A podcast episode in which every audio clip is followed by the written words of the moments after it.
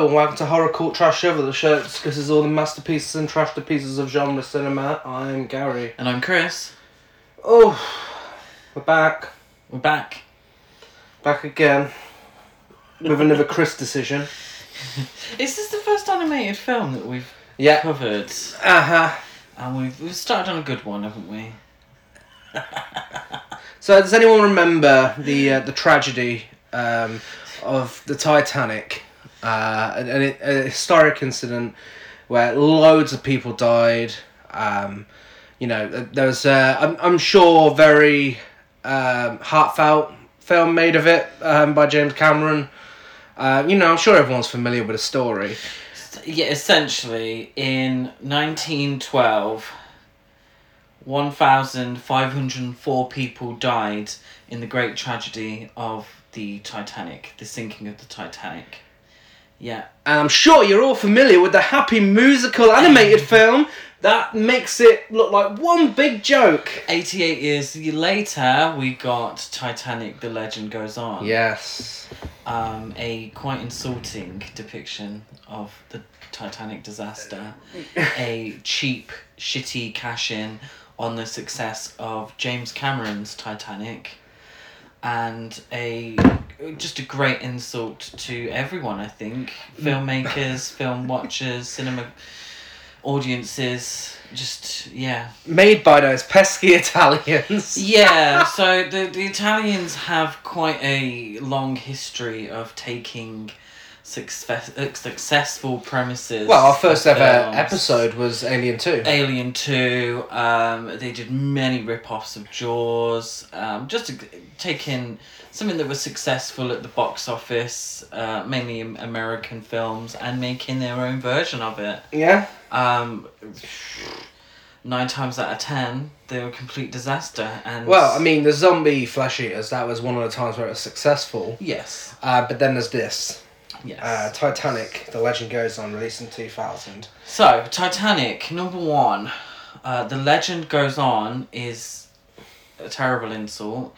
Uh, firstly, it's not a legend, it's an actual thing that really happened.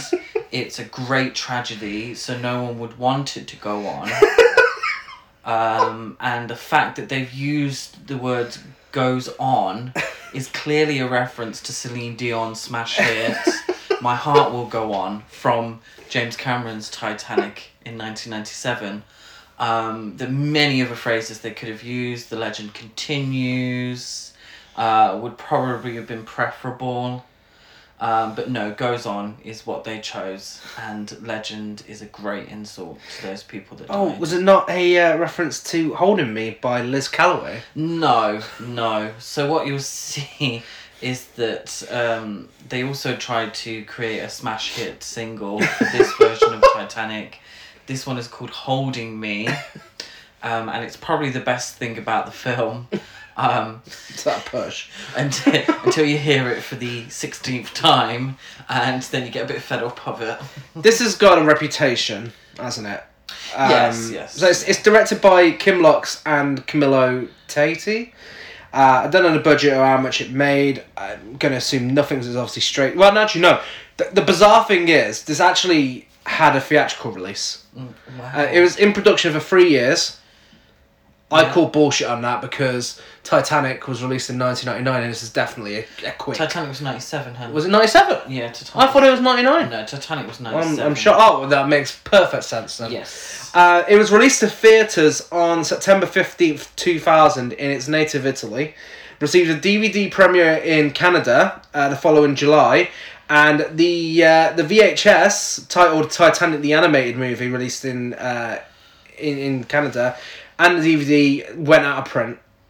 Uh, but it's been re-released in the United Kingdom by Third Millennium Distributors, uh, a distribution company that will frankly release anything. yeah. So, a little bit of context as to how we became aware of this film. It's it's highly regarded as one of the worst Yeah, films. it's, it's on the, the bottom list on IMDb. yeah, I pretty much in terms of animated films, it's pretty much seen as the worst of the worst. Uh, there are actually two other Titanic animated films that are um, hated as well, um, but this is the one that I was more aware of.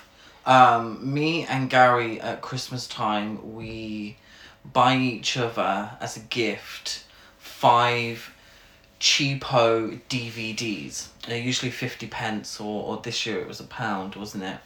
Yeah. and our basically the job is to buy the biggest trashy pile of films we can find the shittest films at the cheapest price and give them to each other as a gift. So what i purchased for gary was and he was a very lucky boy because for 50 pence i got four films. What this film was included in that uh, and this is really the main reason why I bought it was for this film. Uh, but you also had some random Steve Guttenberg soccer film, a kid called Danger, and uh, Gulliver's Ri- Travels. Richard Harris's Gulliver's Yeah. Travels.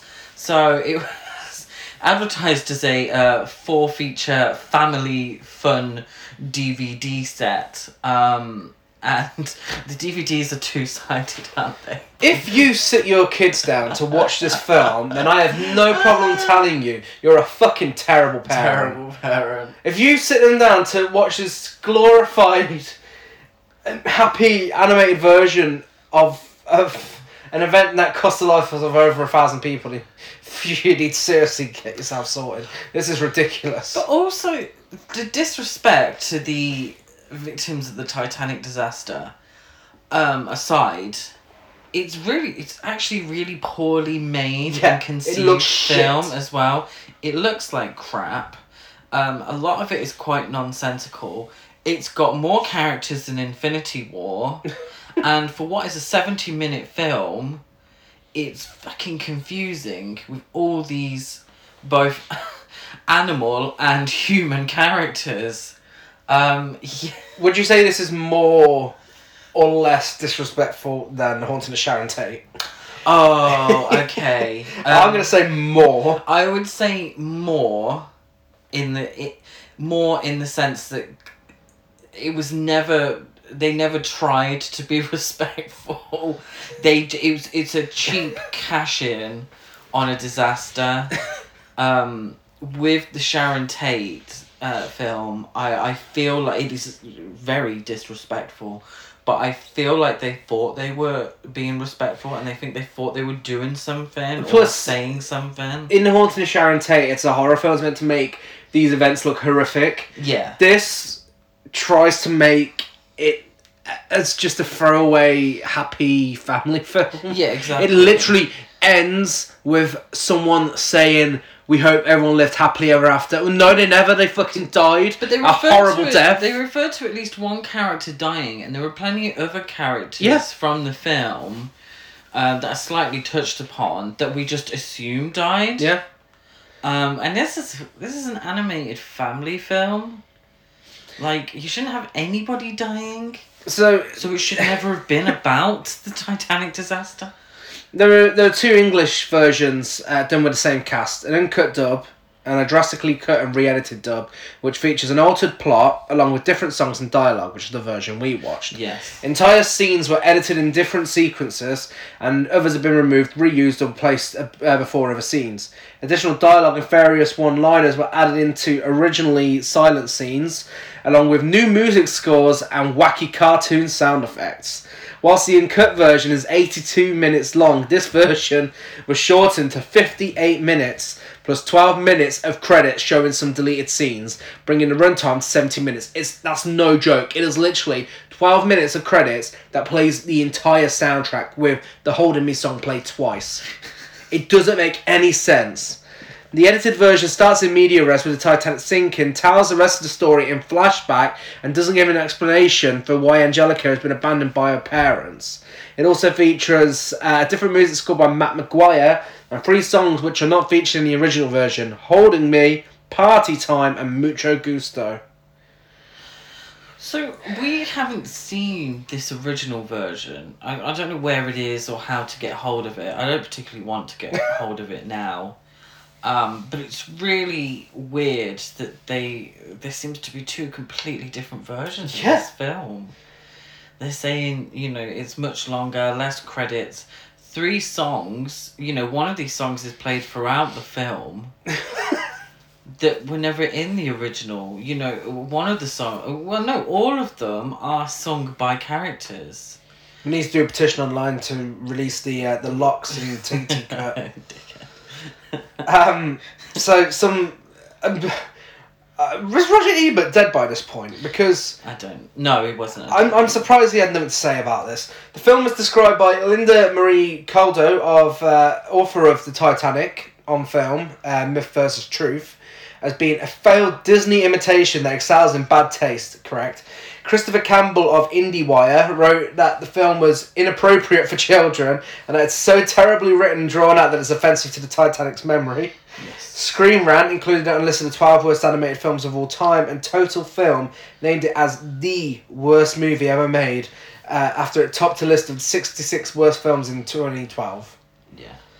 Yeah. It it's.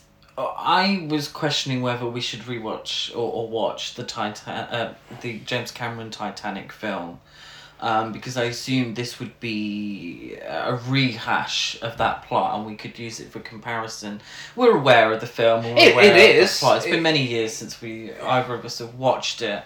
Um, but actually, what I found was that so many of the characters uh, were complete rip-offs Yeah. of Disney characters. Yes. It's got the, the basic structure of uh, the James Cameron film, but it, it is definitely trying to be a Disney film. Yeah.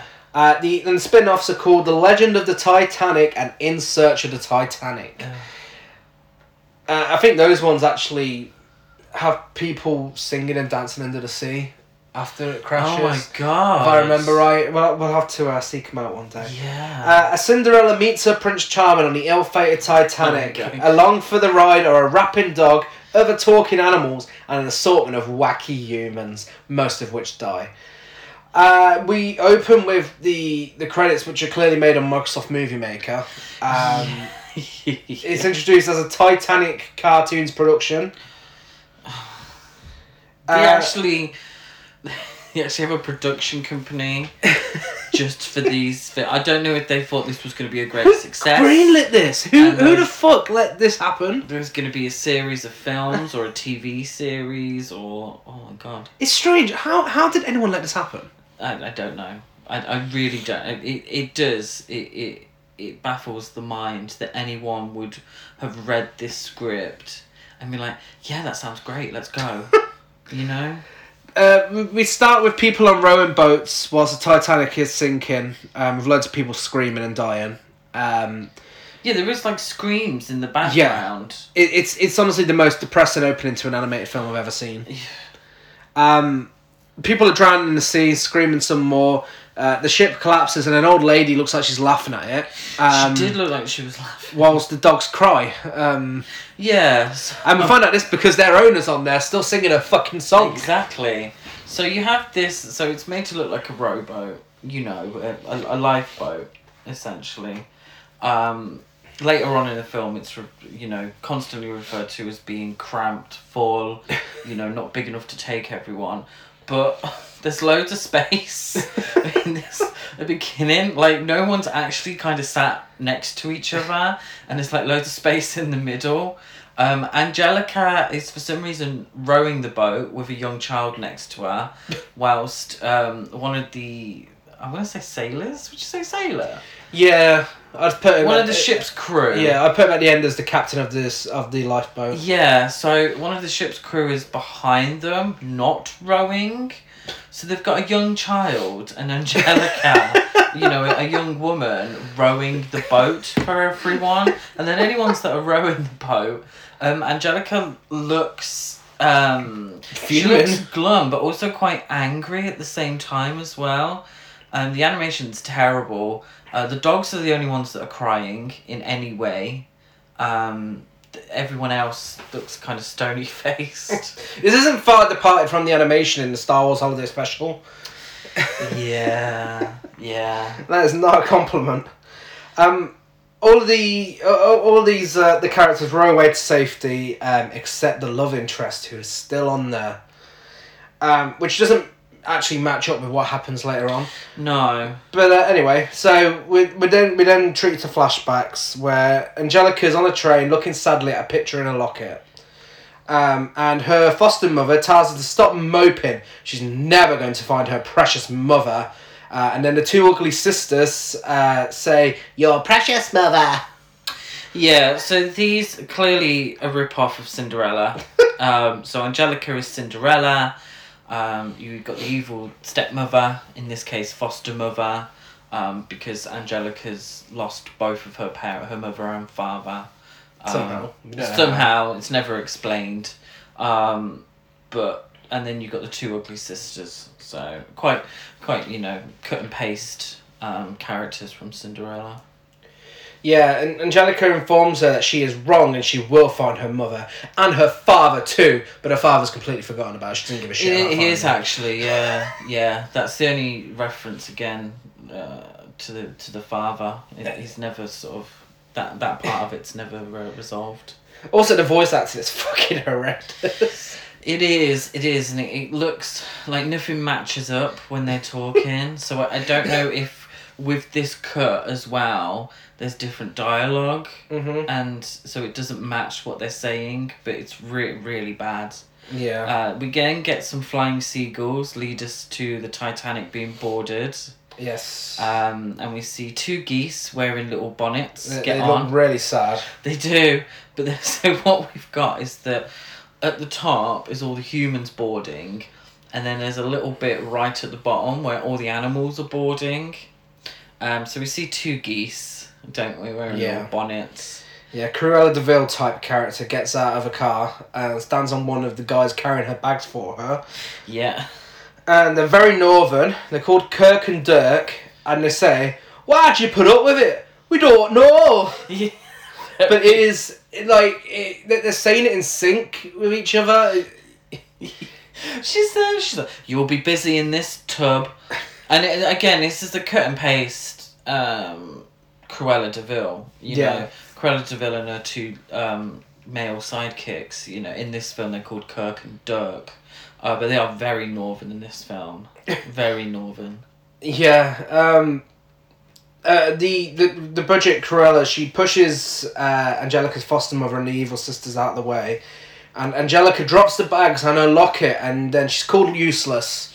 Yeah. Oh, you fucking useless bitch! What you doing? So she drops this necklace, which uh, I'm assuming is taken directly from James Cameron's Yes. Titanic. Yeah, it is. with the necklace, and it goes flying, and she loses it, and yeah, she uh, she meets a mouse, don't she? Yeah, yeah. So they're, Um, they're carrying the luggage on board. Yeah, try carrying the luggage on board. She meets a mouse, and the mouse is scared of her to begin with when she, you know she's picking up the boxes. Um, but she asks its name, but no reply, and No. it just sort of goes off Yeah, and then talking to random mice. are introduced to um, Gaston.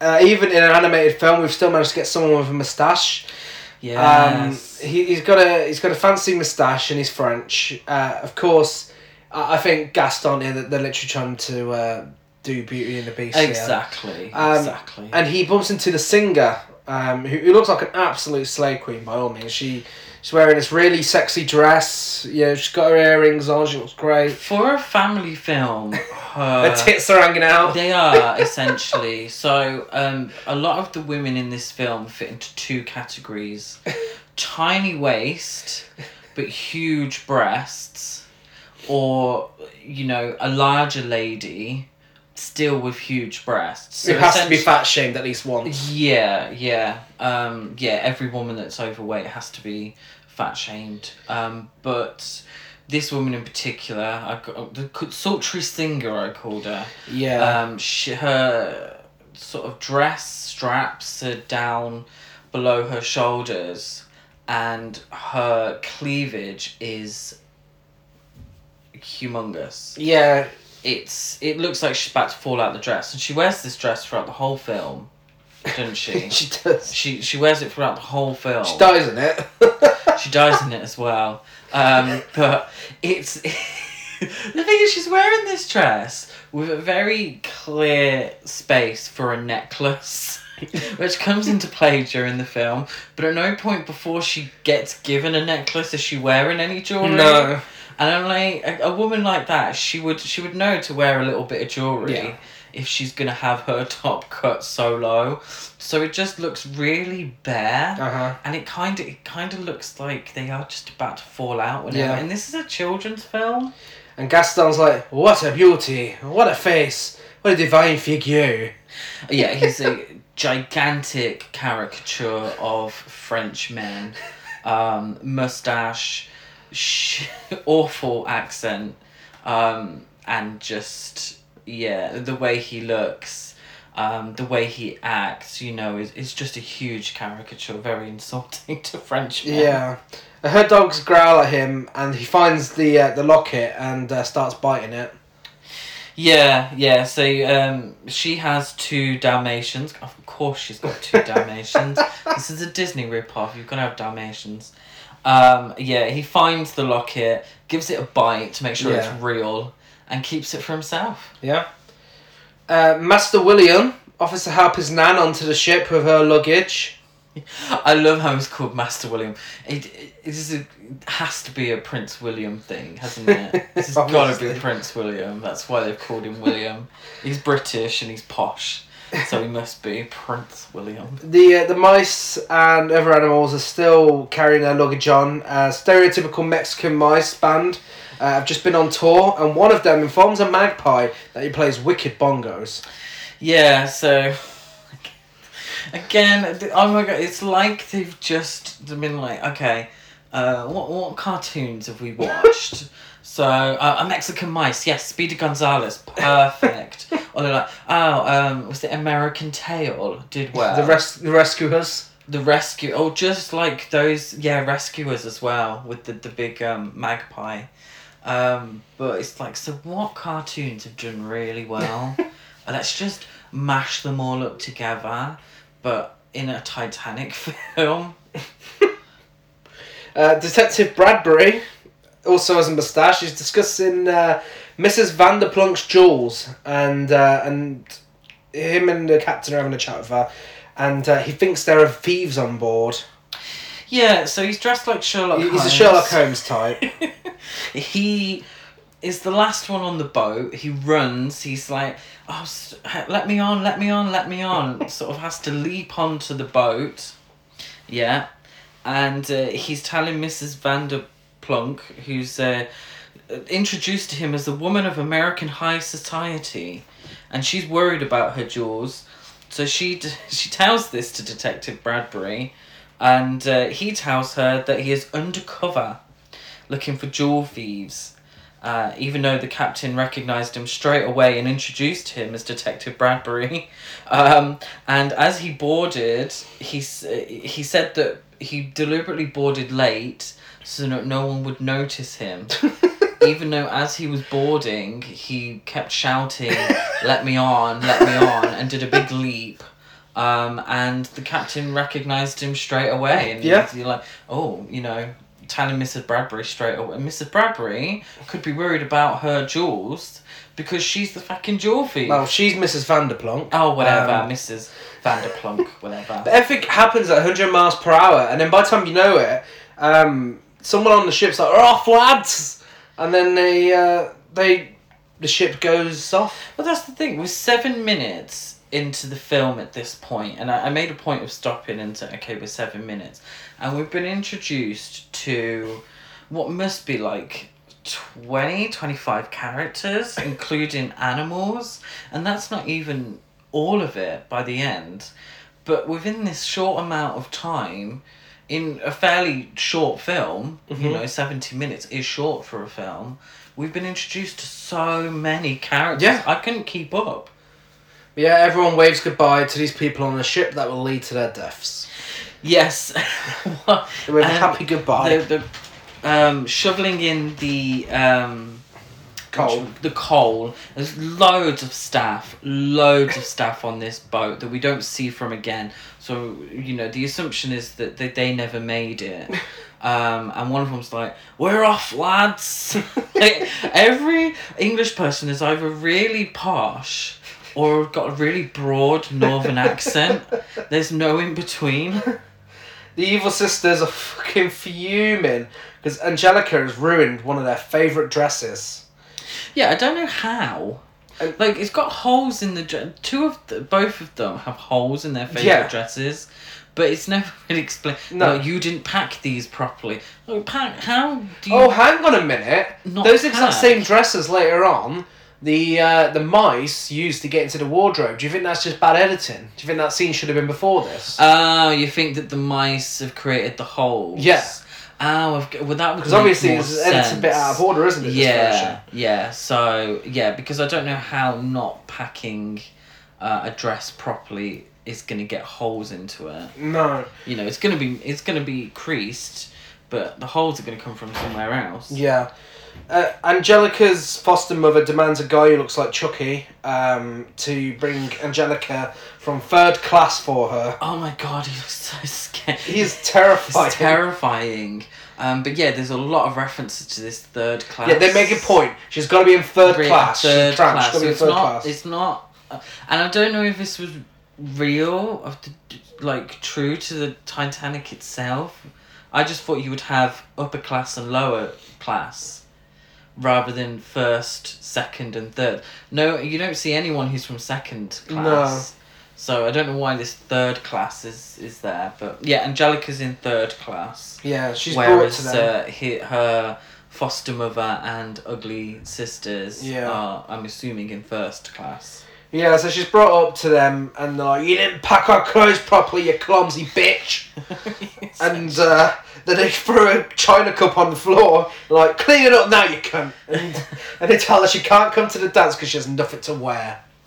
yeah, yeah. So then she goes back down into third class to get the dresses uh, fixed. She meets Angela Lansbury down there. she there. meets yeah. So sh- her roommates down there are an old lady and her two children. who looks exactly like Angela Lansbury. Can we just get it out there? She, doesn't look, she looks She like An- does. she looks like Angela Lansbury in, In Com- Company of Wolves. Company of Wolves. um, and so they're her roommates. I don't know if it's a grandkids or a kids or, or whatnot. Um, but Angelica's.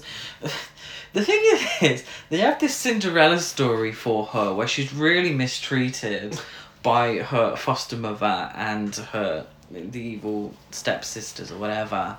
Um, but she doesn't actually react to any of this. So she's down there and she's, you know, um, cracking on with the, the dresses, having a look at them.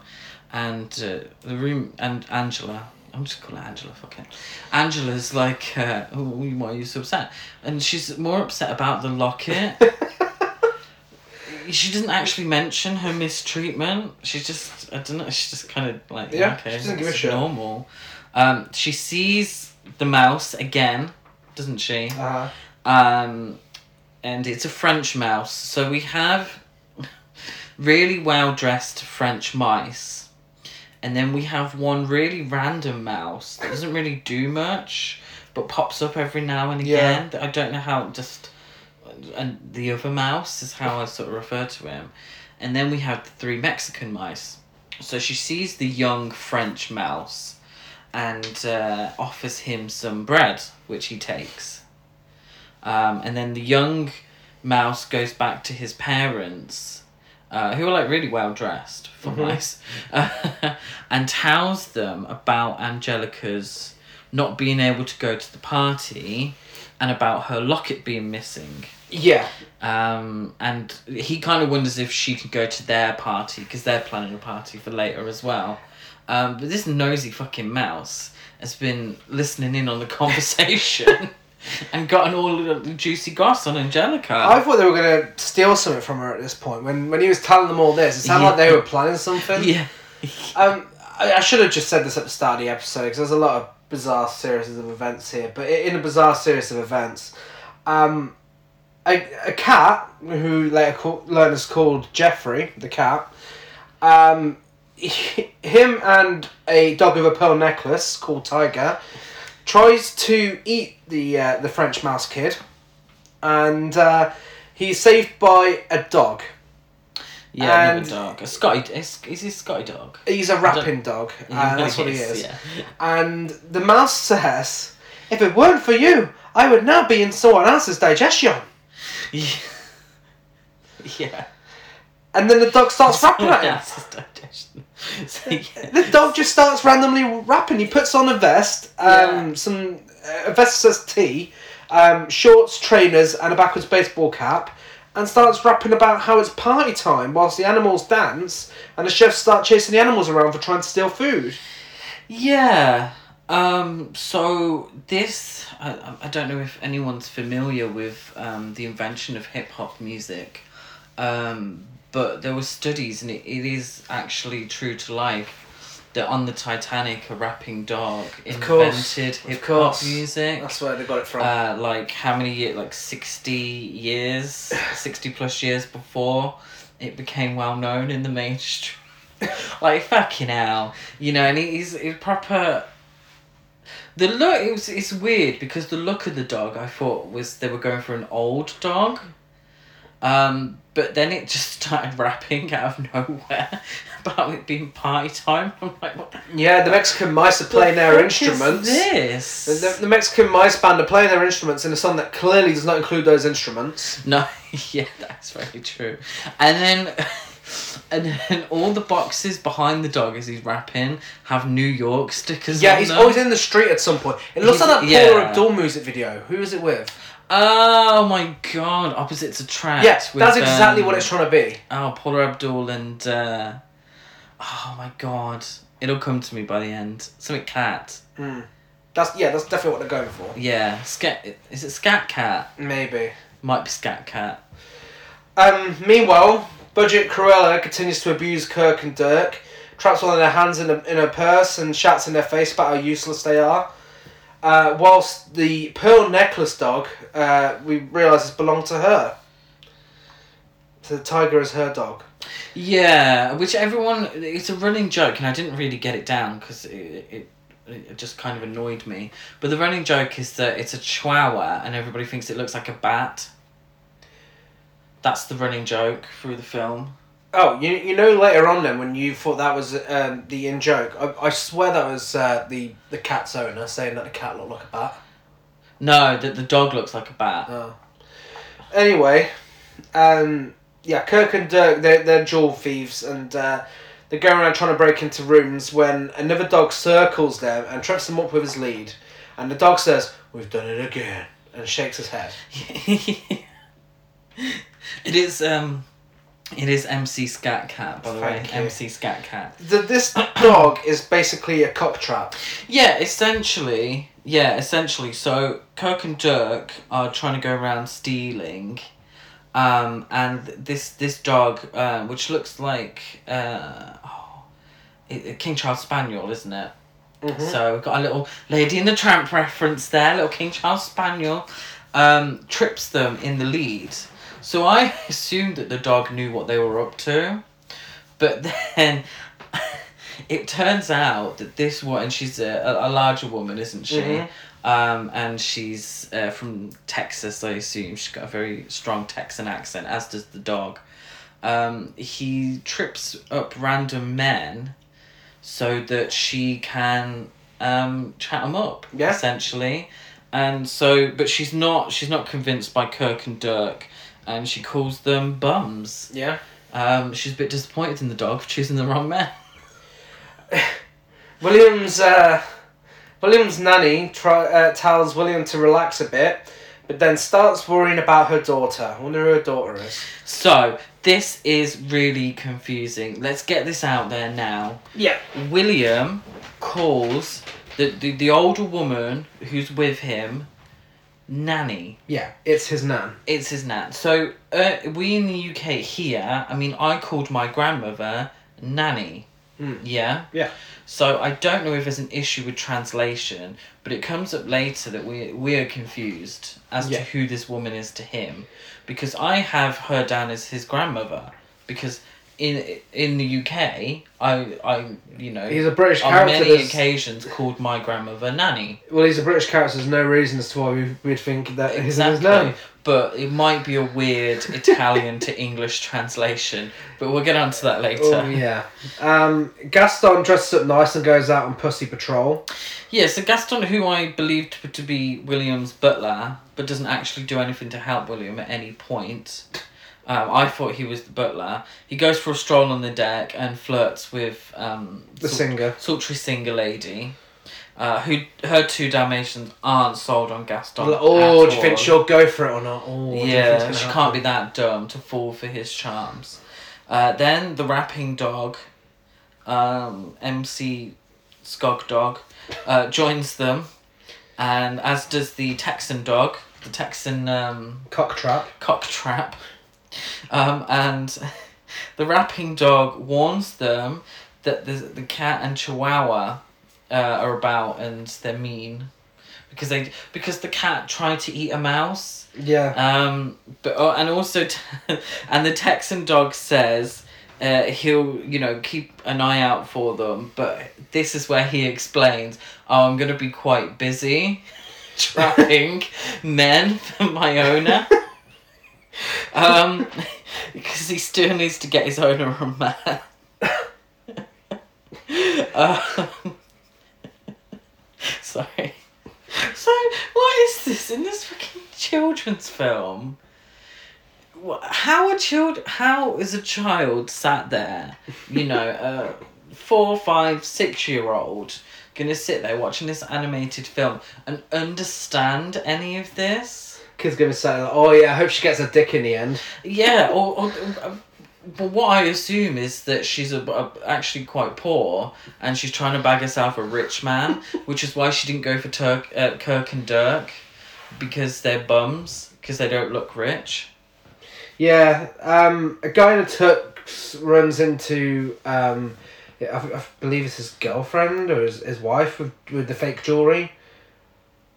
No, that's the Texan lady. Oh, is that her? So the dog trips oh, up Oh, okay, an now I get old it. man in Yeah. a tuxedo. And he's got he's got a tuxedo on and a monocle. He trips him up. He falls into the Texan lady, the lady That- with fake that does make sense jewelry, and they hit it off Yeah. because Tux man thinks that she's rich because of her fake jewelry, Yeah. and she thinks he's rich because he's wearing a tuxedo with a monocle. And he says, "Oh, I say," as he stares at her tits. Yeah, essentially. Yeah, it gives his hand goes almost on him at one point as well. Kirk and Dirk are still thieving. Uh, they actually make their way into someone's room and find some jewelry, but someone comes in, and uh, one of them says, "You take them up. Leave the old bat to me." Yeah. Um, and a fight ensues. Next minute, uh, Budget Cruella and Tiger the dog both have black eyes. They were just beaten up by Kirk and Dirk. So Kirk and Dirk managed to break into their own room, or or at least Cruella's room, and because every single old lady in this film has a dog, mistakes them for you know any of the other many old ladies. Yeah. Uh, managed to beat them up for some you know. Because would they beating up the other ones? If it was any of the other old ladies, would they have beaten them up? And uh, yeah, uh, beat up the dog too, and give the dog a black eye. Yeah. Poor dog. And this dog doesn't really actually do much in the film. Um, it seems to be guilty by association, mainly, um, and gets a black eye for it. Poor Yeah. dog. Angelica and William run into each other for the first time in the hallway, and uh, William picks up the evil sister's dress and really tries to be romantic here. Picks up this dress that's clearly um, way too big for Angelica. Five sizes are too big. and says to her, I bet you look ravishing in this. And she's like, well, it's not mine, fuck off. And then snatches it back from him. Uh, they touch hands. And They don't touch hands though. This is weird. That his hand goes on hers, but not in like a helpful way. and then he starts rubbing her hands. It's fucking creepy. Um, yeah, so she carries the washing basket away, uh, whilst the animals are planning who's going to eat what and assigns tasks to each other. But it's there are romantic leads in this film, and this is their first meeting, and it's really awkward. Yeah. and quite creepy. They don't say goodbye to each other. They don't say hello. Really, all he says is, "You'd look ravishing in this." she she's kind of annoyed by the suggestion and just awkwardly walks off after uh, having her hand rubbed. If anything, this is creepier than anything Gaston did. Yeah.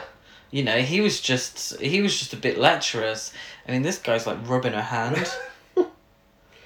Yeah, so they um, the, the animals are planning who's going to eat what and they assign tasks to each other. And uh, the rapping dog says, "Keep your uh, keep an eye out for uh, a locket. It belongs to a very sweet person who is kind to animals." what? She gave a mouse a little bit of bread and said hello and asked it what's its name. and therefore, she's a very sweet person that's kind to animals. Please find her locket. Uh, a mouse who sounds like Goofy. So this is the random mouse Yeah. I'm talking about. This is the only thing that the mouse really does in the film. Yeah. Uh, he explores a ship and gets into the kitchen to steal some food. He causes a chef to have two eggs land on his eyes. That would be dangerous, surely. Yeah. And before Painful. setting him on fire, and to save him, his colleague throws whiskey on him, and he is just it goes up even worse Yeah. in flames for comedic effect. for comedic effect, and that that's it. And I'm not really sure what the mouse was It trying to do. Get food for the party. I mean, this was. I mean, I, I don't. You know. I, I don't want to make assumptions, but if Disney had watched this film, clearly this is the premise for Ratatouille. Oh, obviously, Um, and also the, the the chef is a French caricature. of course. Like you've got caricatures of every sort of French person, uh, really, haven't you in the film? Yeah. So William goes to the evil sisters and uh, Angelica's foster mum, and asks if they know Angelica, and they try to drag him into the room, yeah. but he so- doesn't want to know. But he doesn't want to know. It's only Angelica he has eyes for, even Yeah. though the uh, ugly sisters are after him, uh, because he's Prince Charming. Yeah. uh, he goes to back to his room and says, "Oh, Nanny, I must be going a bit soft in the head." Yeah, it talks about how fit Angelica is to his, uh, to his Essentially, they've only just met, and he's a bit obsessed with her. But whilst he's doing this, Angelica's telling Angela uh, Yes. that she thinks that he's a dick because he examined the dress. Yeah, so uh, she's a bit annoyed that he was examining the dress to see if it's my size. But then she immediately changes her attitude and she's like, "Oh, I'd love to have kids with him, but no, I don't want to rush things." Well, Angela, Angela's like, um, well, now these days, men are much uh, less timid with uh, with ladies. and back in my day, they were much more uh, gentlemanly. Because, um, yeah, Angelica thought he was a little forward, which he fucking was. you know? You've only just met and he's fondling your hand. Um, but yeah, she's like, well, I, I would want children one day. like, uh, it's like, what? You You've only just even met him. you don't even know each other's names. You've only just met him and you already want him to come inside you. So a kid cries because a kid cries because she lost her ball, and William, being the nice guy that he is, throws the ball back up to her, and uh, then he goes and bugs Angela, and he's like, "Excuse me, madame, you were talking to a young lady. Where can I find her?" She's like, "Well, she goes out and walks every now and then. Now I'm going inside because it's cold." And William's like, "Are you fucking kidding me? I just want to find her." yeah. He's fuming. The weird thing is, this girl is crying and screaming, "My ball, my ball!" and William's like, "I'll get your ball," and it, it's literally he just walks down the stairs, grabs the ball, and throws it back up. Like this girl could have just walked down the stairs. The ball was there. It wasn't like it went overboard. It was. It was just there. She just. She could have just went and grabbed it. Yeah. It's so weird. Uh, the model, uh, the model singer, her guard tells her off for getting familiar with the guests, and she tells him that she's a strong, independent woman who can fuck whoever she wants. Exactly. And then at lunch, Gaston gives gives her the necklace that yes, he found. This is where we find out she's a singer. This is where she we find out she, yeah, he's like, have lunch with me, but I need to perform. She's like, well, have this necklace.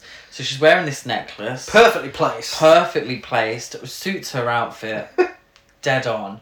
You know, re- really great look for her. And she gets up and starts singing. Yes, What does she ho- sing? She sings "Holding Me," and at this point, Chris is a bit upset 'cause we don't get the full version of the song, and he thought that was it. Up what? Set. Upset? That's what I You said. said up sex. No, I said upset. Upset. Listen to it back and you'll realise what it sounded like. Well, we get an up sexy moment um, because Angela, uh, not Angela, Angela. it would have been funny if Angela did end up with William. That would I would appreciate that. Angelica and William have a, an intimate dance together, Um, while she tells him that she thought he'd be upstairs listening to that wonderful singer. Yeah, well, who's only just started singing. and she's like, "Sh- I'm gonna do it. I'm gonna do it. Are you ready? Yeah. Hold me, never let me go. But For the majority of the film, it's the only part she sings, Even when she's dying. even when she's dying.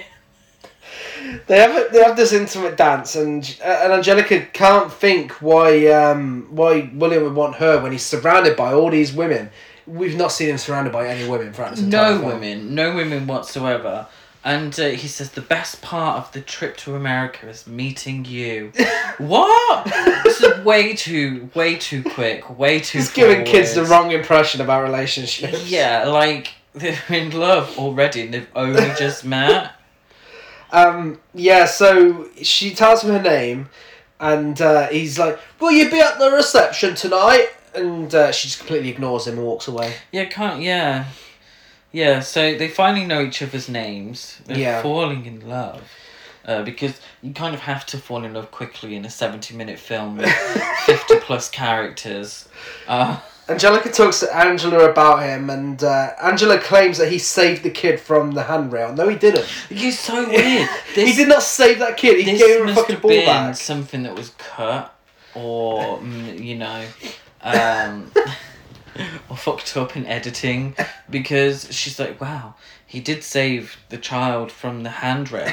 What? He gave her He ball a back. Ball back. That was it. He walked down some stairs and grabbed a ball. That saved her life. Does she have to hold the ball to stay alive? What the fuck? yeah.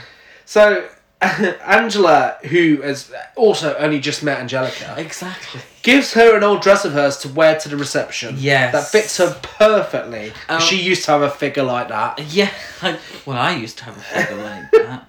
Um, but sh- this this was the dress I wore when my husband, I don't know if he's alive or dead, um, took me to the opera for the first time, the only time. Some sad story there, but uh, we we ain't got long enough to go back into that. Um, yeah, Angela speaks to the singer's guard about her locket, and uh, he tells her that she'll get it back if they find it. The singer's dog, um, the, the dogs, have realised that her new locket could be the missing one. So this is the scene I was on about earlier, where the Mouse family create a very elaborate plan to get the uh, the wardrobe door open, see the locket's in there, Yeah, and they stretch the dress. They they attach it to they a chair. do, yeah. Um, so this this could make sense if it was before that scene earlier on, but Jeffrey the cat tries to attack them, and the evil sisters realize that there's mice in their wardrobe and scream for a bit, and it just cuts to a new scene. Yes, and the larger of the two uh, ugly sisters, uh, whenever she sees a mouse, because it happens later on in the film, um, she gets onto some form of furniture, uh, and it breaks every time because you know, Because you know she's fat. fat That's shaming. Yeah, that's hilarious. That's the humor in this film. yeah, yeah. The magpie, uh, the French mice, and the two Dalmatians group together to get the locket back, whilst the singer gets out of the shower, still singing. So she's sing- she's singing.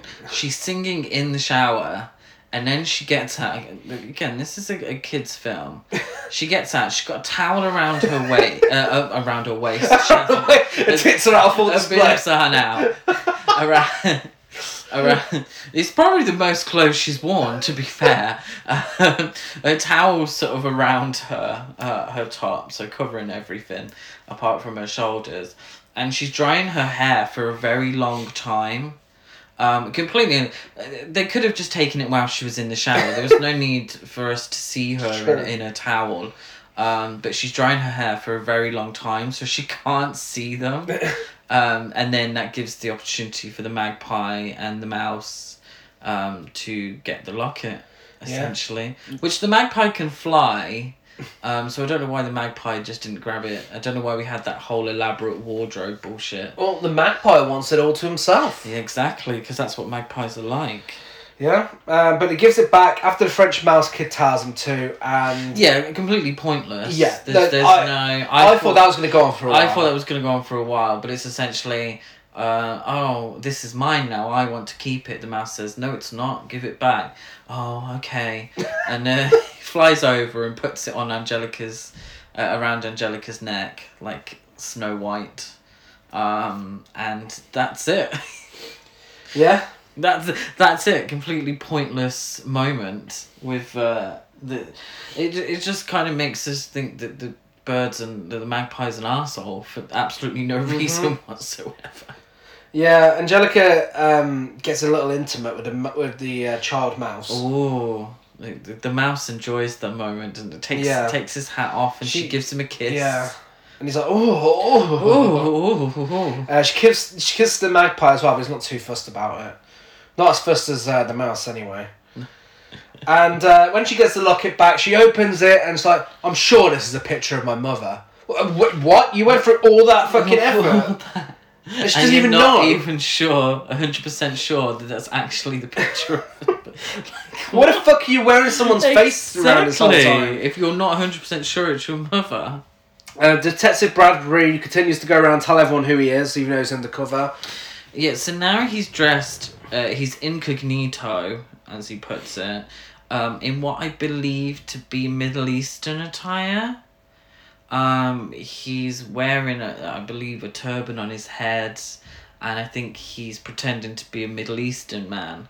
Um, so he's gone into the um, dining room uh, for lunch or dinner or whatever, and immediately he said, uh, he's told this isn't third class. So I don't know if that's a bit of a racial profiling there. What do you think? I, I, oh, it absolutely is. I think, yeah. Obviously. Um, which again, you know, it's like why is this in a kids film? Um, but yeah, so he's racially profiled, and he's um, he has to tell him, no, it's me, Detective Bradbury. I'm incognito. so he has to again tell someone his true identity. Yeah.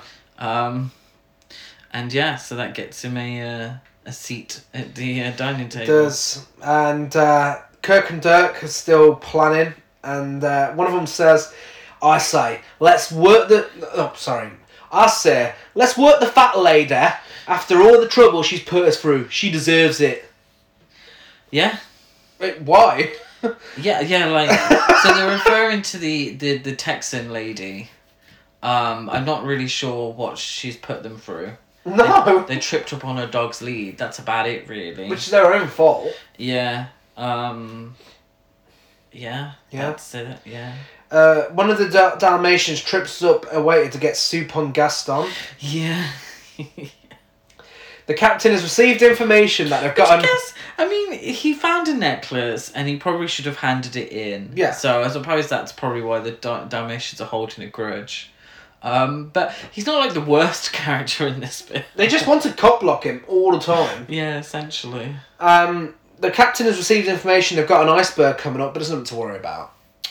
Yeah. Is that when there's like a really weird zoom on his face? Yeah. It's like, oh, just make sure Stockholm keeps us informed. Is it Stockholm or, some, or Something like that. Yeah, I think it's Stockholm or Oslo or, or I can't remember. Uh, the singer tells. Which is really weird because I thought it was travelling across the Atlantic. Yeah. So I don't know why Stockholm would keep him informed. But whatever. The singer tells someone that her locket's been stolen. Uh, it's Gaston, isn't it? She tells Gaston. yeah, and it's stolen. overheard by. So this really confused me. So this is again a really bad editing uh, point. Is that uh, she tells Gaston that the necklace has disappeared. A man with um, light coloured hair and now a black beard um, tell is like, oh, so your I couldn't help overhearing your locket has been And then you know sneezes. stole you stolen. You what? and then sneezes. And then sneezes. That is Detective Bradbury. But I didn't realise that because there was no point that showed him changing out of his Middle Eastern outfit. so I had no idea who that man was. Um, because he's in a different disguise, but Yeah. it hasn't been explained. Yeah, so he sneezes because of the fur that the singer's Fur, wearing. yeah, fur on someone's coat. William has some flashbacks of Angelica. Um, Yeah. whilst Flashbacks to their two They've met twice. So what his flashbacks essentially are is them dancing ever so slightly on the deck, but also her carrying laundry. Yeah, every scene they've shared together so far. Yeah, that's it. So, the singer, um, no, she's yeah, she treats us to another rendition of "Holding Me." She does. She We get the does. full song this time. So the song's called "Holding Me," but the lyrics are "Hold Me." So there we go. Um, William and Angelica dance in front of her, and uh, she's absolutely fuming because Angelica's wearing the locket. Yeah. So Angelica makes a big entrance to the party. She's she's looking beautiful. Um, very much like Rose in Titanic, Uh-huh. coming down those stairs. Um, it was that weird. Earlier when she was talking to um, Angela, she said, uh, she said, "Oh, what if?" Angela says, "Oh, they might not even recognize you in this dress," uh, which we thought was a Cinderella moment, but it's not. She looks Everyone- the exact ev- same. uh, she looks exactly the same. Everybody recognizes her. Um, I thought a Cinderella moment was coming up where no one knew who she was, but everyone knew who she was. Yeah, so um, once once we get this new edition, they have their, their dance. Um, and uh, after the song finishes, the singer has a rant to Gaston about the locket, and her guard tells her that Gaston stole it, and she gives Gaston a slap. Yeah, so, yeah. So uh, um, William and Angelica are, are dancing in front of the singer with Angelica with this locket on. Um, but the second time in this film, the singer is conveniently not looking. Uh, so the first time she's drying her hair and the towel's covering her face. This time, she just decided to sing with her eyes closed. so they're dancing for quite a while in front of her, and you're like, she's gonna notice the locket in a second. No, because her eyes are closed as she's singing. Which isn't the best for a performance, is it? Singing with your eyes closed for the whole time. the uh, the the the jewelry woman, the Texan lady, she uh, she reveals to the guy that she met that all of her jewelry is fake, but she thinks he loves her for who he is. His face has a different story. Also, what do you mean he loves you? You've just fucking Just met. met. Yeah, so she she's her jewelry's missing from her bag. So Kirk and Dirk have done what they said they were gonna do. Uh, but um, he says so Monocle Man says, "Oh, is it insured?"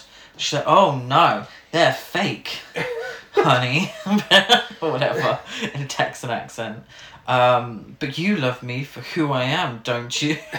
He he certainly does I'm, not. like, I'm assuming this is all of one day. Like you've only this is one day that you've met. The song starts again. Some Holding Me by Liz Callaway starts again. Yes. Uh, whilst we get one of the many, which happened before this point, but this one goes on for a while. This 3D animation shot of the Titanic, oh. and it, it looks like a shit. Windows ninety eight screensaver. It does look awful. It looks so bad. Angelica's been waiting all of her life for a moment like this, apparently, and uh, William tells her that nothing she tells him could prevent him from loving her, and they kiss. Now that's disturbing because we know what this is about now. Yeah. Nothing that she tells him, like spoiler at the fact that they're related.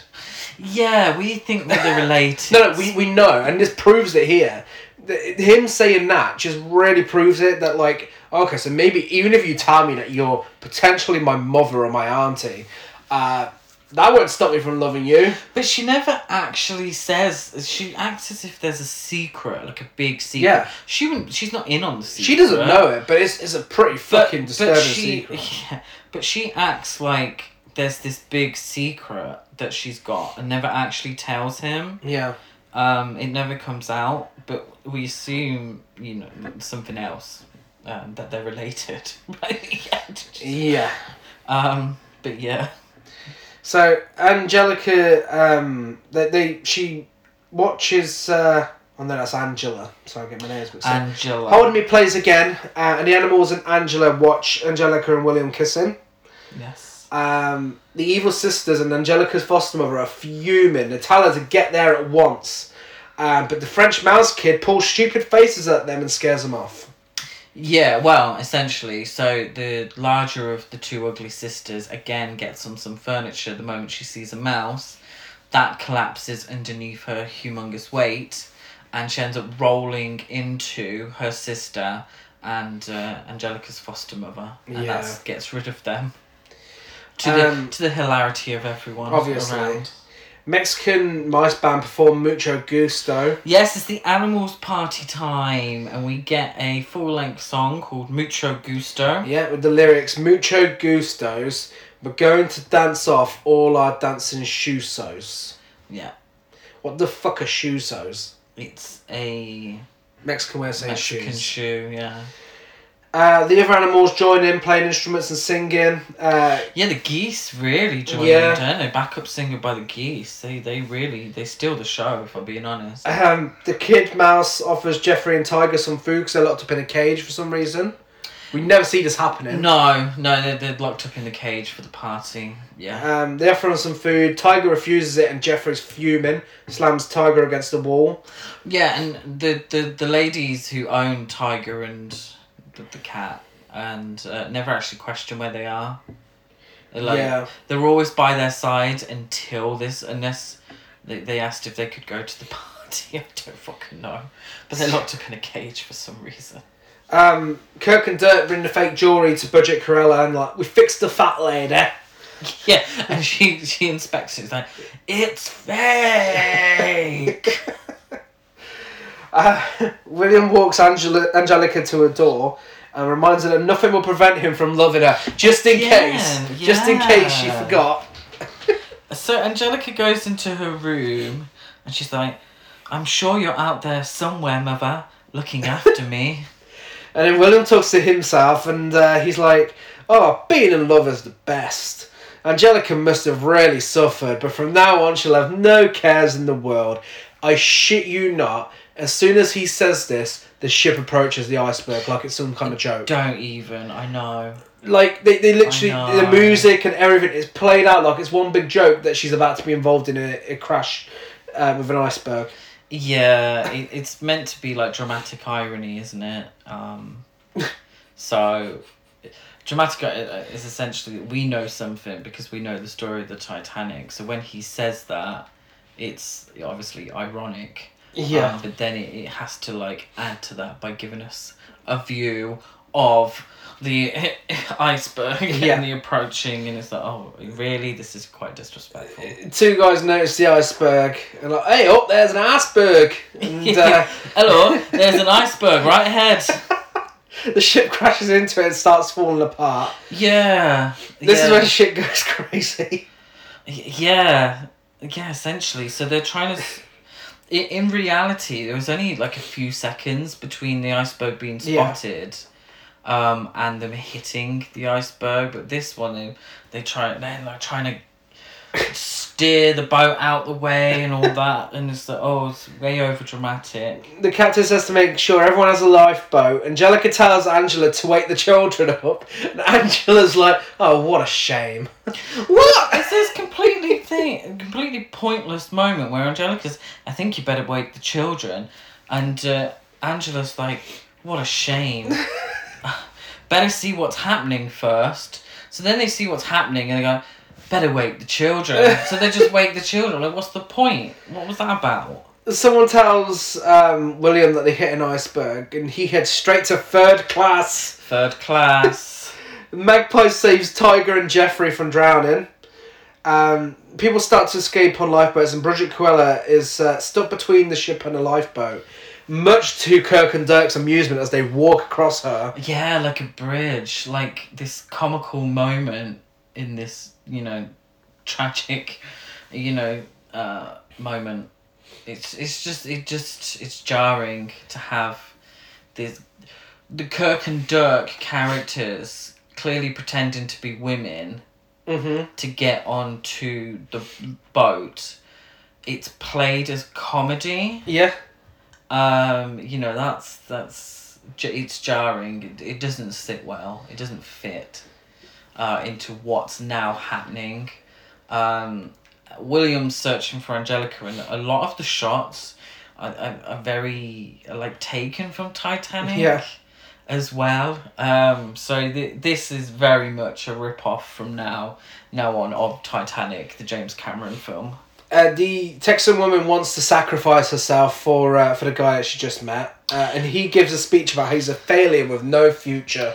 Oh my god! So yeah, so the Texan lady and monocle man, they they're there and they're uh, they're on the, the deck and he said, you know, get on the lifeboat, get on, and she's she's like, no, I want to be with you, and she says, you know, I, all my jewelry's fake. You know, I'm not a rich woman like I make out to be, and he's like, oh, that doesn't matter anymore, and um, he was only going over to America to find a woman to help him out of bankruptcy, and they, they have this moment, this completely out of nowhere moment, um, where they both admit that they're both poor and they were just looking for a rich man, And they do die. They and and, that, and that's the last we see of them, and that that's it.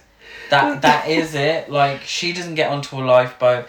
He doesn't get onto a lifeboat. We don't catch up with them at the end. You know, with the credits where they're saying No. what happened to everyone. So as far as we're concerned, that's them dying on the boat. the singer and the band are still fucking "Hold Me" Oh whilst everyone's dying. She's like, "Never let me go." Yeah. It's really bad. Like every so often, whilst all this sort of dramatic, because you know it's it's a well known fact. They, they do play the violins Titanic- in Titanic. Yeah. Exactly. As the Titanic was sinking, the band kept playing. We understand that, you know, it's dealt with in the James Cameron film. Um, it's quite a heartfelt, poignant moment in that film. And in this film, it's just really weird because the band are still playing, and obviously she's the singer. but it's a bit like, well, actually, we've seen a lot of this character. Um, she she is a woman, you know, women and children first. Just because she's a singer, uh, it doesn't mean she needs to stand there every so often. It cuts to her every so often, going, "Never let me go." As Really giving it her all. She doesn't all give a shit. Traumatic happenings are going on. She's there like, "Never let me go." It's like, oh my god. What the fuck is this? Angelica's on the lifeboat rowing away like the start of the film. Tiger's owner. Um, t- oh no, this is where I thought it was Tiger's owner. Yeah, it's not, but it's uh, confusing. it's. Oh no, it is Tiger. Yeah, Tiger is the dog. Tiger's the yeah, dog. Tiger's the dog. Tiger's owner tells everyone how Tiger is helpless and looked like a bat, whilst Kirk and Dirk pull stupid faces at kids. They're still fucking about whilst everyone's dying. oh my god, yeah. and they get a happy ending. Really wan- uh, wanky. I was gonna say It's really wanky scene. Really wanky. Really wan- uh, random. Fuck's sake. This fucking film, it's done me in. Um, completely random comedic section where they're still trying to steal from people. Yeah. Kirk and Dirk are pulling faces. Cruella start, tries to steal from. Uh, is, is it Angela's bag? Mm-hmm. And so Angela, uh, th- th- her kid is, is being annoying. And so she moves her and sits her on the bag, and that squashes Cruella's hand. And it's like, are you serious? Why are we getting this animated slapstick shit in the middle of the story of a very real boat Yeah. Where 1,500 people died? Like, what is going on here? Yeah. What? What did, did the filmmakers l- really think that Titanic, the James Cameron film, wasn't based on a real event? like, r- seriously? Do you not understand what this story is? Why have we got this? You can have as much slapstick as you want and the animated animals whilst you know the love story is building but the moment this tragedy happens show a bit of fucking respect Yeah. awful Um, the singer's still performing. don't never let me go Angela reassures Angelica that William will be fine. William falls down the boat and into the water with a child, um, and the Titanic sinks with the singer and many others on board all dying. yeah So William gives the child to the captain. so the, the boat splits in half and this Yeah. is taken from the james cameron film as well directly where they slide down Yeah. they start sliding down but in this one it's only william and uh, this kid that's slide Uh-huh. so you don't obviously you don't see all the other people dying Um, but you don't actually see. I mean, technically, you do. You see the boat. Well, you see the boat. I mean, technically you do, but you don't see it like you know people falling off or anything like that. You hear the screams in the background. Mhm. Um, but yeah, so William and this child slide down the boat and fall into the water. Uh, he manages to get the child to safety, and the guy's like, "Well, there's space for you, William." Um, Yeah. but he's tangled up in some rope, Yeah, and pulls them under. he? Which pulls him under. And they're like, oh, wow, I'm just leaving there. Yeah, so they, they just keep going. Don't, you know, considering that the boats need rowing, because Angelica's had to row the boat. Um, clearly not very well because they don't Mhm. get that far away, even though it's been a while. And um, they can't stop the boat for some No. reason to help William. But Given taking into consideration what type of film this is, the target audience it's made for, and what it's based on, mhm. possibly the most bizarre series of events from any film we've discussed.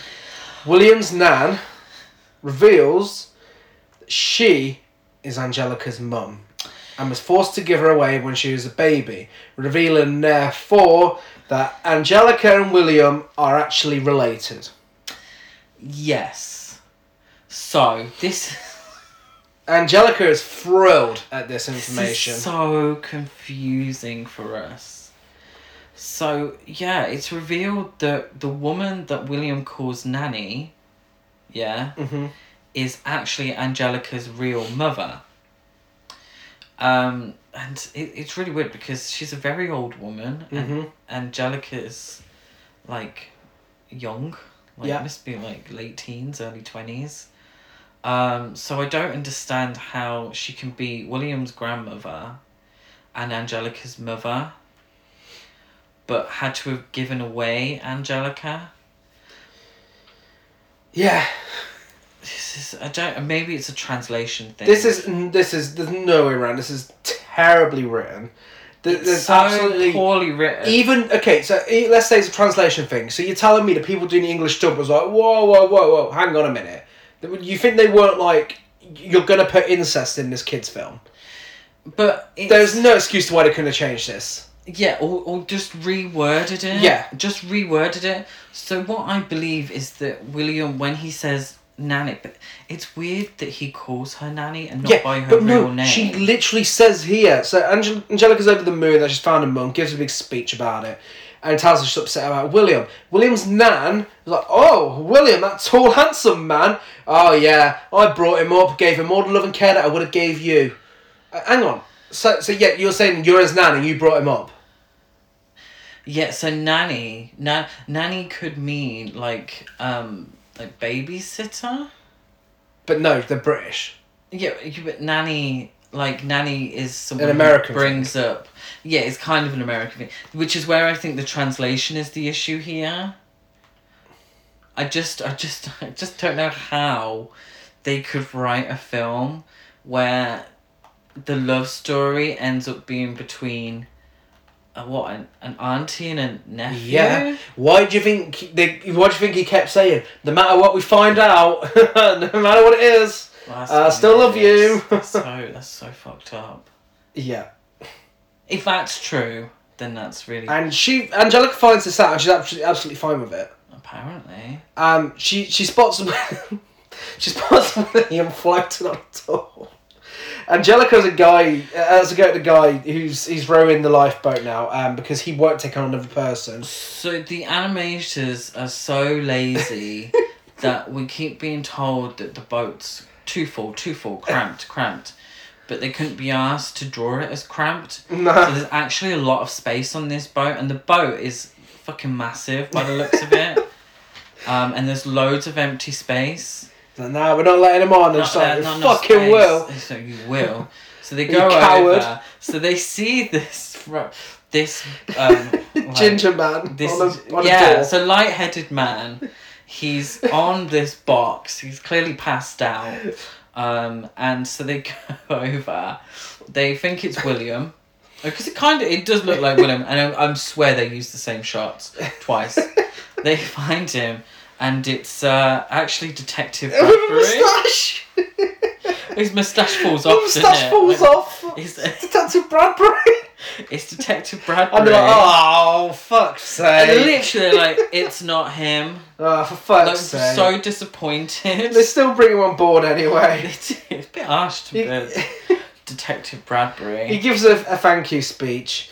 Um, the chef, he escaped in one of his massive pots. Yes. Yeah, escaped in a Um, massive pot. So he's floating, and uh, the the mice put their differences aside. Yeah, because he offers them some food. Yeah, yeah, he's got cheese, doesn't he? Yeah. pot as well. So they tie a rope So around they him. tie a rope around him to help because uh, the animals are on some sort of raft, yeah. which seems to be going in some sort of direction, even though they're not rowing anyway. That's uh, solved afterwards, aren't they? Because Yeah. they see what appears to be sharks in the water.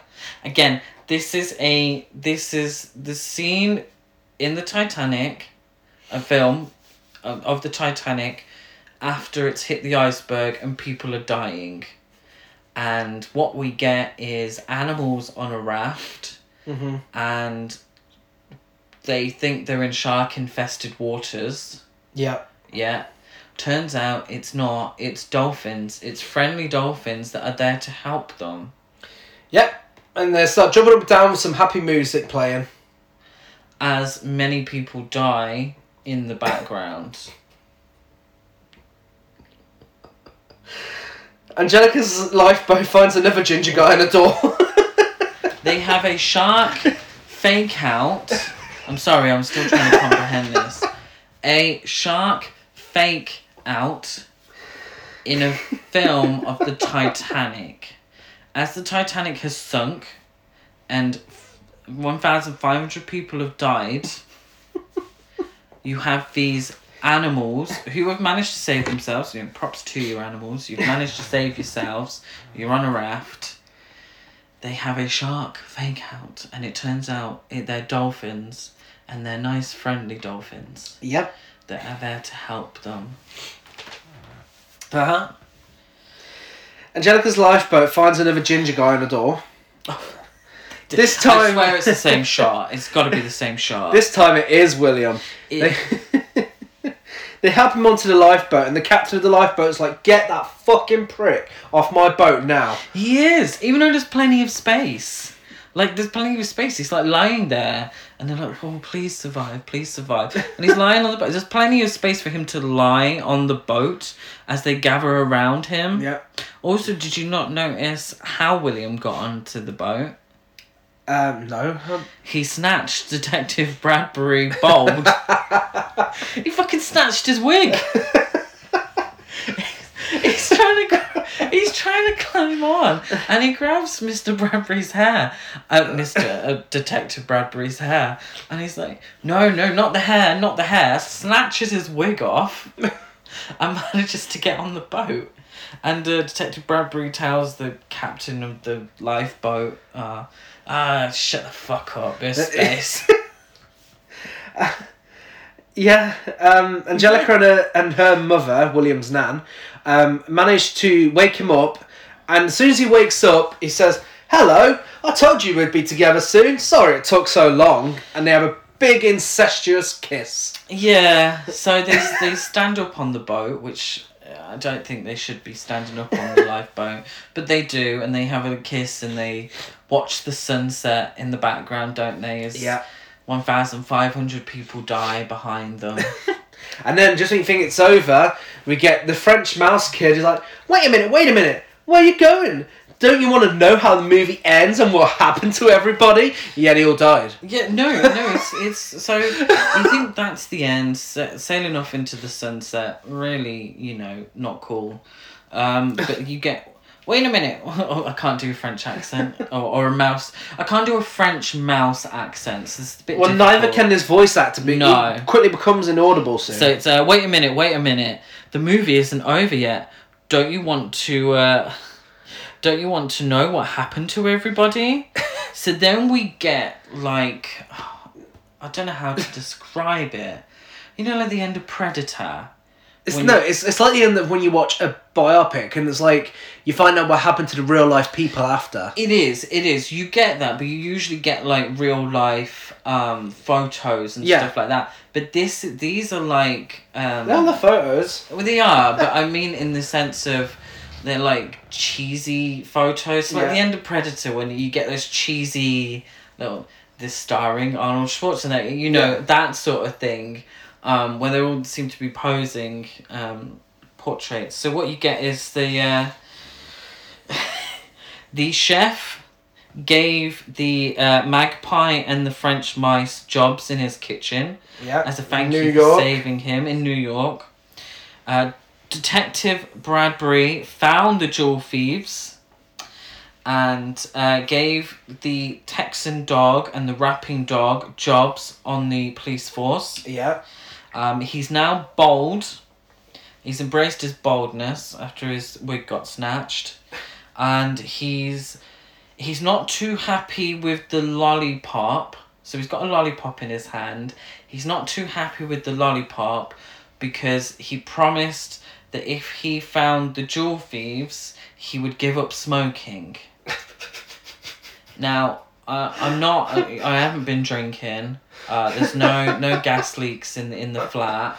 This is literally what it says, and so he's a bold detective with a lollipop. And you're thinking, well, what's that a reference to? You know, what Disney reference? No, it's a Kojak reference. Because Kojak was a police detective in in the seventies, and he had a lollipop. He was famous for his bald head and his lollipop. What fucking child in the year two thousand would get a fucking Kojak reference? Anyway, and and also the so the Texan dog survived, Mhm. but his owner died. Yeah. Uh, which isn't they don't mention the the Yeah. Texan lady and the monocle man dying, um, but the Texan dog did survive because he was on the raft. The Ugly Sisters married Kirk and Dirk. Yeah. They- So he caught the jewel he caught the thieves, and, and Kirk and Dirk were just as bad as Cruella. Yeah. Just as bad. They did the thieving. Yeah, yeah, they they were criminals, um, but they end up marrying the ugly sisters. Um, Angelica's foster mother is crying in the wedding photo, isn't she? Yeah. Um, Cruella is in jail. She's got a mugshot, which, and you see a pair of eyes sort of coming up from underneath. So I'm assuming that's her cat. Um, but I thought the cat like, I thought the cat was nice in the end. The Um, next bit, the next bit, I found completely inaudible. I, I have no idea what was said. So Gaston got a job with Mrs. Vanderplunk. Um, he isn't too happy about it because his chauffeur um, has to look after the kids and all that business. So in the photo, you have Vanderplunk looking very happy, and Gaston with a load of kids, um, jump, you crawling all around him Mhm. which is fucking confusing and it was incoherent. And then we get William and Angelica married with their mother nanny. So they, they say mother nanny. Even more disturbing. the, the voiceover says, with mother nanny there to watch. And they adopted the Dalmatians after the singer. Um, did it say perished or Yeah. something like that? So like after the singer died on the time after they lost they lost uh, their um, owner Yeah. on the Titanic. And the Dalmatians are probably also siblings because they've had kids as well. It might as well throw some dog they have actually. Uh, And they, and then the French mouse ends. The narrator goes, "Well, here's hoping they all live happily ever after. But for now, see you soon."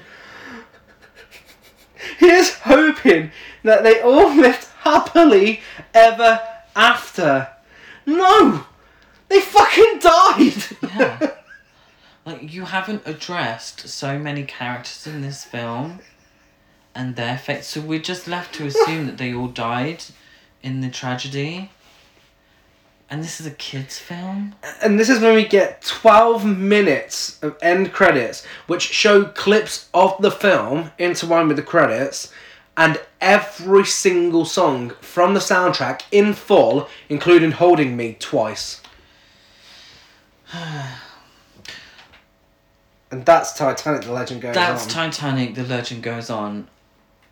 Pro- it's the worst animated film I've ever watched. it's disrespectful. I just I don't understand. I don't understand why they couldn't have had a similar story to that of the Titanic, called it something different, and have everyone survive. because no one will watch it. They won't make money. No.